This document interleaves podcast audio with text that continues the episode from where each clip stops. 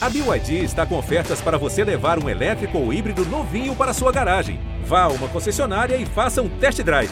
B Y D, construa seus sonhos.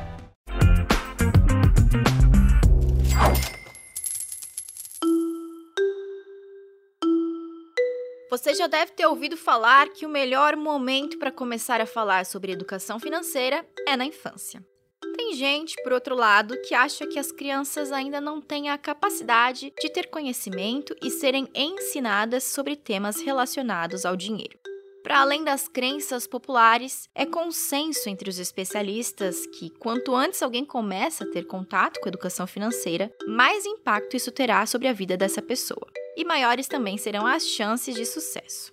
Mas esse é o mundo ideal, não é mesmo? A grande maioria das escolas públicas brasileiras ainda não tem estrutura e material para abordar o tema em sala de aula. Em alguns casos, o assunto até chega a ser abordado, mas de uma forma que não é muito eficiente para as crianças e adolescentes. Neste episódio, nós vamos conversar sobre quais as maiores dificuldades na hora de falar sobre dinheiro nas escolas e apresentar algumas estratégias de sucesso. Eu sou a Bruna Miato e esse é o podcast de Educação Financeira do G um. Apesar do ensino de educação financeira em todas as escolas do país ainda ser uma realidade um pouco distante, a percepção dos professores já começou a mudar. Uma pesquisa exclusiva do Instituto X P, em parceria com a Nova Escola, que são instituições focadas em promover a educação financeira de forma acessível, revela que sete em cada dez professores acreditam que a educação financeira deve sim ser discutida nas escolas. Outro número interessante: o percentual de professores que começou a usar conteúdos de educação financeira em aulas quase dobrou de um ano para o outro, passando de doze por cento em dois mil e vinte e um para vinte e três por cento em dois mil e vinte e dois. A Gabriela Torquato é a líder do Instituto X P e conta pra gente, com base na experiência que tem com esses projetos, sobre o atual cenário do brasileiro ao lidar com o dinheiro e com as suas finanças. Falar sobre dinheiro é um grande tabu no nosso país, infelizmente. É o tipo de coisa que você não fala com seu amigo, você não leva para a mesa do bar, você não fala dentro de casa e as dívidas vão se acumulando, né? Muitas vezes é, as escolhas de, de vida e, e o seu dia a dia não reflete é, boas escolhas financeiras e ninguém está sabendo. Mas os dados mostram que a situação no Brasil é muito desafiadora. Hoje a gente tem oitenta por cento das famílias brasileiras endividadas. E quando a gente olha para os jovens, é, entre dezoito e vinte e nove anos, nós temos doze vírgula cinco milhões que estão inadimplentes, não é só endividados, eles já não conseguiram arcar com essas dívidas. Então isso é muito preocupante porque isso afeta também é, a economia do nosso país é, e especialmente o bem-estar das pessoas, né? E a forma como elas se relacionam com o seu futuro, a possibilidade de, né, de fazer escolhas e construir aí os seus próximos passos. Então é fundamental que a gente haja. E quando a gente olha para o ambiente da sala de aula, é, não é diferente. Se torna ainda mais tabu, né, falar sobre dinheiro. As pessoas acham que não é para criança, que não tem que falar sobre esse tema. Mas, na verdade, quando a gente olha para a educação financeira, ela é muito mais do que você investir o seu dinheiro ou você saber como fazer contas e gastar. É um conjunto de competências socioemocionais que trazem essa cidadania financeira com a capacidade da pessoa de ter consciência daquilo que ela está lidando, que ela está vivendo e ter ferramentas para tomar melhores decisões. Então, um exemplo básico, né? Você tem... a sua geladeira de casa quebrou. Poxa, você não tem dinheiro para comprar uma geladeira nova, mas você precisa comprar uma outra geladeira, né? Não tem jeito, todo mundo sabe que você vai precisar comprar. Mas você não vai comprar no seu cartão de crédito porque os juros são os piores possíveis, né? Tem outras formas de você se endividar Numa, num caso de extrema necessidade, para fazer isso da melhor forma. Então, isso é só um exemplo de uma aplicação. Mas quando a gente olha para a educação financeira que a gente leva para a sala de aula, ela é um conjunto muito amplo de competências que, inclusive, é, no nosso caso aqui no Instituto X P, a gente olha é, as competências alinhadas com a B N C C, né, com as diretrizes da nova Base Nacional Comum Curricular, é, para que o jovem desenvolva é, competências é, que vão servir para ele, inclusive em outras situações. Então, por exemplo, pensamento de longo prazo, você saber planejar, você ter consciência é, das suas escolhas e das suas emoções, desses vieses que você tem, né? Porque é normal a gente, às vezes, descontar em consumo, é, em, em compras, coisas que a gente está sentindo, ou mesmo se deixar levar por propagandas e por outras é, situações que acontecem ao nosso redor. Então, não é que a gente quer estimular que a pessoa deixe de consumir ou deixe de comprar, né, os seus agrados, pelo contrário, mas como ela faz isso de uma forma é, consciente, com ferramentas para se planejar e para construir isso da sua melhor forma, né? O Fernando Barnabé, formador de professores pela Nova Escola, também falou comigo. Ele explica qual é o atual panorama da educação financeira no Brasil.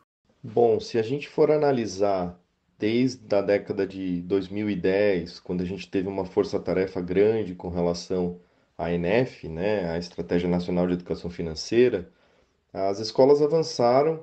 É, existem várias iniciativas, não só iniciativas particulares, né, de cada professor, mas iniciativas do terceiro setor e até iniciativas privadas atuando na escola pública, que viram esse, esse nicho de atuação e perceberam a necessidade de se trabalhar o tema. E, então, desde a década de dois mil e dez, isso avançou bastante. A gente percebe que muitos professores estão engajados em buscar informação, mas, ao mesmo tempo, o que, que falta? Uh, falta um pouco mais desse, desse suporte, né? Uh, a gente teve várias iniciativas do próprio Ministério da Educação, de algumas outras frentes de governos que atuaram aí no Brasil, mas hoje a gente não tem uma estrutura é, constante, né? É uma, é uma estrutura que vai e volta de acordo com o governo vigente. A gente não tem um, uma proposta de Estado com relação à educação financeira. É, a gente percebe que oscila muito de um governo para o outro. Eu acho que isso, isso precisa mudar com certa urgência. Que o cenário é desafiador, não há dúvidas, mas tem algumas dificuldades que se sobressaem quando olhamos para todo o quadro. A Gabriela e o Fernando falam sobre as principais. Quando a gente olha para os desafios de levar a educação financeira para as escolas, é, o que esteja faltando, né, para que isso aconteça, tem um, um desafio muito grande no Brasil, e aí vai além de educação financeira, que é essa implementação da própria B N C C, é, e um desafio de priorizar essa temática frente a tantos outros temas importantes que a gente tem. É difícil você pesar, né, e é, garantir que esse tema seja priorizado dentre as trilhas formativas que estão sendo também distribuídas nas escolas. Além disso, é importante frisar que a gente tem um país com sérios problemas na aprendizagem também de português e matemática. É, por exemplo, a gente, segundo o último dado, né, do S A E B, apenas cinco por cento dos alunos que terminam o ensino médio têm uma base considerada adequada de matemática. E apesar da educação financeira não se restringir à matemática e a cálculos, é, você tem uma base aí importante, né? Se você vai, por exemplo, avaliar se você vai pagar à vista ou se você vai parcelar, como é que você faz essa sua projeção é, de longo prazo, você precisa ter algumas noções de matemática, então é claro que isso tem um impacto. Eu acho que tem um outro ponto de vista, é que o professor, de modo geral, ele não lida bem com o dinheiro, né? Existe muita gente que faz, inclusive, é, piadas sobre isso, sobre o professor que não ganha bem, é, alguns memes que a gente vê na internet com relação a isso, mas tem muito do gerenciamento financeiro do próprio professor. O professor tem uma dificuldade em gerenciar suas finanças, é, em alguns momentos, por conta é, da, do baixo salário, né, que infelizmente em boa parte da rede pública ele ainda é baixo, mas por outro lado, por não ter uma cultura de gestão desse dinheiro, né? Então é, a gente não foi educado para, essa geração que existe hoje de professores, ela não é uma geração que foi educada para fazer a gestão do seu próprio dinheiro com consciência financeira. Eu acho que é isso que falta muitas vezes. Então, eu acho que esse tabu vem dos próprios professores. E aí, poder lidar de maneira tranquila. Como é que nós vamos falar, por exemplo, sobre é, poupar, economizar, se o próprio professor não faz isso? Ou falar sobre planilhar os gastos, sendo que o professor não faz isso, né? Então, tem alguns passos que precisam ser dados antes, né, com relação à formação do professor, para aí sim poder trabalhar de maneira mais tranquila e autêntica com relação à educação financeira. E quando eu digo autêntica, é nesse sentido de que eu estou dizendo algo que eu também pratico, né? Espera só um pouquinho, que daqui a pouco eu volto para falar sobre estratégias para melhorar o aprendizado de educação financeira e para dar um exemplo que deu certo em uma escola lá na Paraíba.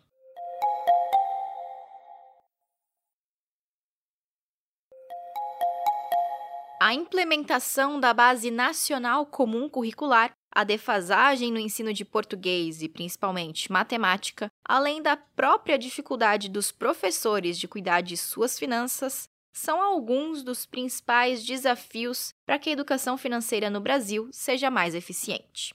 Mas, além disso, tem um outro ponto que tanto a Gabriela quanto o Fernando destacam: a dificuldade que os alunos têm de enxergar a educação financeira em suas próprias vidas. Segundo a pesquisa do Instituto X P e da Nova Escola, setenta e nove por cento dos professores consideram que o maior desafio é justamente a adaptação do conteúdo à capacidade de aprendizado.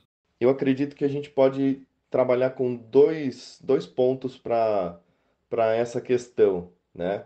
O que, que gera tanto resultado é o engajamento dos estudantes.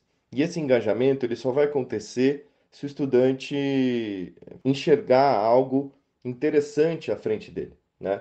Então, se você pensar em uma proposta mais lúdica, com atividades mais lúdicas, com uso de jogos, por exemplo, na educação financeira, isso facilita muito uma perspectiva de trabalho em que os resultados serão mais interessantes, serão verificados de uma maneira mais eficaz, tá certo? É, outro ponto que passa a ser bem interessante é o fato disso ser mais significativo para o estudante quando ele trabalha com a própria realidade.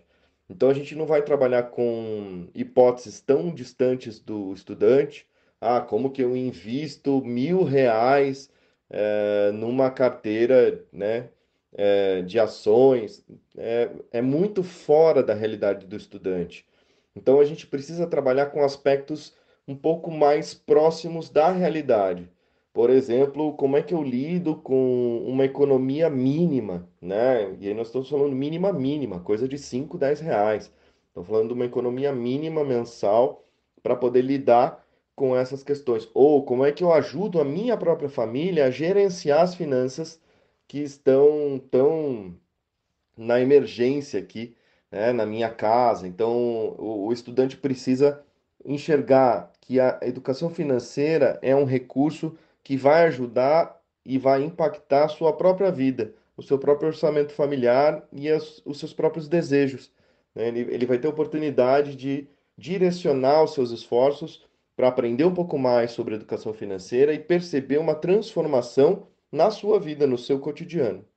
No ensino da educação financeira, a gente tem é, aprendido, inclusive com pesquisas que trazem dados muito relevantes no assunto, é, que assim como na educação, é, a utilização de metodologias ativas de, de aprendizagem se destacam, né, para apoiar uh, a absorção e, e essa relação dos alunos ao, durante a experiência, né, da aula, é, e também a adaptação para a realidade, né, é, para a realidade local, trazer desde linguagem até exemplos que vão ser mais é, coerentes e alinhados com, a, é, com aquela realidade, por exemplo, por questões é, regionais ou mesmo de faixa etária e de... Um, É, situações de vida. Temos alguns exemplos é, de professores que levam, por exemplo, a professora Xênia, que leva poemas para ensinar educação financeira na sala de aula, na aula de português.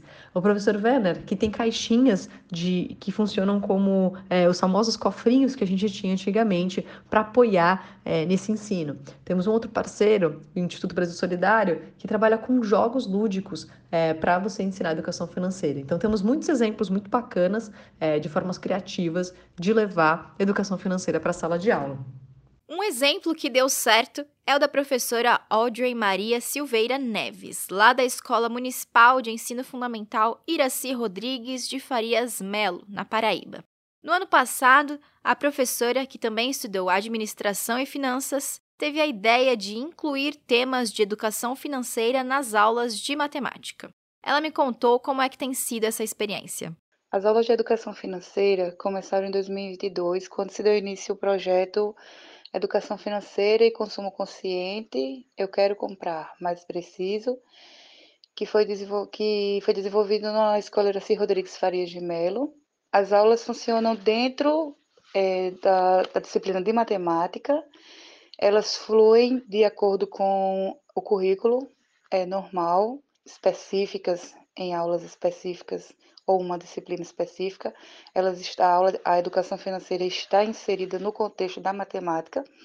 Eu busco trazer situações do dia a dia do aluno que agregam a educação financeira e a matemática em si de uma forma que se conectem entre si, de uma forma que ele possa entender ou uma das formas que possa se utilizar a matemática na, na sua vida cotidiana. No caso, a matemática junto com a educação financeira.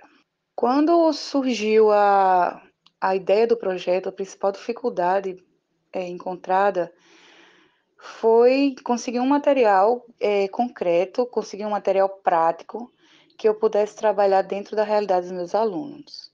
Porque sempre, eu, quando eu pesquisava, eu encontrava muita coisa relacionada a investimento, a uma coisa mais, é, uma coisa mais além, é, mais adulto, podemos dizer assim. E eu precisava de uma coisa que estivesse dentro da realidade deles. Eu não podia falar no investimento a longo prazo, por exemplo, se eu trabalho com uma comunidade pobre, que às vezes tem dificuldade até para comer. Então, eu precisava trazer aquela... Eu precisava adaptar o que eu queria trabalhar de educação financeira dentro da realidade de cada um deles, né? De uma forma que fosse... Que eles, de fato, se engajassem, porque percebessem que era... possível para eles trabalhar aquilo dentro da realidade de cada um deles. A principal dificuldade que eu observo neles é exatamente a dificuldade de sonhar, quando falar em dinheiro quando não se tem dinheiro. Mas aí é que vem a história, né? A gente ensina a plantar para poder colher lá na frente. É, a educação financeira é uma semente, na verdade. E o meu principal trabalho com eles é que eles são agentes multiplicadores dentro da própria casa deles. E falar sobre dinheiro ali dentro foi um tabu, Audrey? O que você teve de maior dificuldade e como conseguiu contornar isso? Falar de dinheiro na escola é, não é um tabu. O grande problema é a falta do dinheiro, né? Como você abordar, como você vai abordar, você vai falar de investimento, você vai falar de futuro, se no presente não existe o dinheiro. Minha primeira tática foi exatamente mapear como seria a situação de casa deles. A primeira estratégia que eu utilizei com eles foi eles é, conhecerem a própria realidade financeira da casa deles. Então, eles fizeram um levantamento de despesas e receitas, né, do que entrava e do que saía dentro de casa. E foi, assim, uma, uma experiência muito incrível, porque... Eles tiveram o primeiro choque de realidade quando eles começavam a somar as contas e, e me olhavam com cara de desespero e eu, não, e eu já sabendo o que iria acontecer. E no final alguém teve coragem de dizer, professora, essas contas estão erradas porque na minha casa se gasta mais do que se ganha. É quando a ficha cai, eu digo, bem-vindo ao mundo adulto, que o negócio às vezes funciona mais ou menos assim. E a estratégia principal é essa, é trazer para a realidade de fato. É a gente trabalhar é, com casos concretos, é a gente trabalhar a vida deles, é a gente mostrar que, é, o que é necessário, o que é essencial, o que é supérfluo, dentro da realidade de cada família. E o projeto deu certo, no fim das contas? No final do projeto, da primeira, nessa, no final de dois mil e vinte e dois, né, quando essa a turma encerrou o projeto, foi incrível a capacidade que a gente percebeu o domínio que eles tiveram do tema. Porque além das aulas de educação financeira, eles tiveram aula de educação fiscal e consumo consciente. Então, juntou o, o tripé, né, e eles conseguiam servir de, de agentes multiplicadores dentro da própria casa deles, dentro da própria comunidade. Eles relatavam que eles trocavam lanches que eles compravam fora por lanches coletivos, por exemplo, que ficavam mais, por exemplo, que ficavam mais baratos. É, eles relatavam que conseguiram, conseguiram enxugar as compras de mercado de casa, trocando marcas. Relataram que conseguiam é, atentar os pais para a pesquisa, por exemplo, de remédios de uma farmácia para outra, coisa que... não, até antes não tinha. Então, esse tipo de coisa já, já serviu de alerta. Isso a gente considera como uma colheita, né, do que foi plantado. Até porque a educação financeira é uma, uma sementinha que vai ser plantada lá na, para ser colhida lá na frente.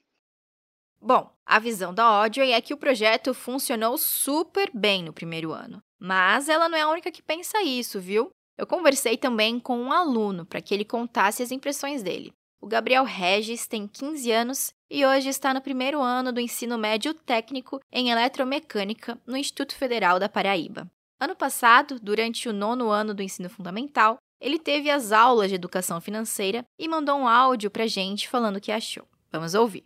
Eu gostei muito das aulas de educação financeira. Nós compreendemos o que de fato é essencial, necessário e supérfluo, porque isso fazia parte das nossas atividades é, feitas em sala. Nas atividades fora da sala de aula, nós coletávamos informações para cálculos financeiros. E dentre esses cálculos, o cálculo de porcentagem era a grande dificuldade dos alunos. E essa dificuldade era devido à pandemia, que tinha prejudicado o nosso ensino. Mas graças aos projetos de matemática e às aulas de reforços disponibilizados pela escola, nós conseguimos recompor esse aprendizado. Eu aprendi bastante com as aulas de educação financeira. Fui conscientizado sobre os gastos, não só meus, mas também da minha casa. A Gabriela, da X P, tem uma opinião muito clara sobre tudo isso. Muita gente fala, poxa, mas você vai levar a educação financeira para as escolas, né, para uma criança no primeiro ano do fundamental, é, mas sim, né, e os estudos mostram o quão importante é começar o quanto antes, desde cedo, né, quanto maior essa exposição, maior vai ser o impacto, e as crianças têm um efeito multiplicador muito grande nas suas famílias, né, ele leva para casa, coloca esse tema na mesa, é, isso começa a ser abordado, né? E a escola como um todo tem um impacto também muito grande em toda a sua comunidade.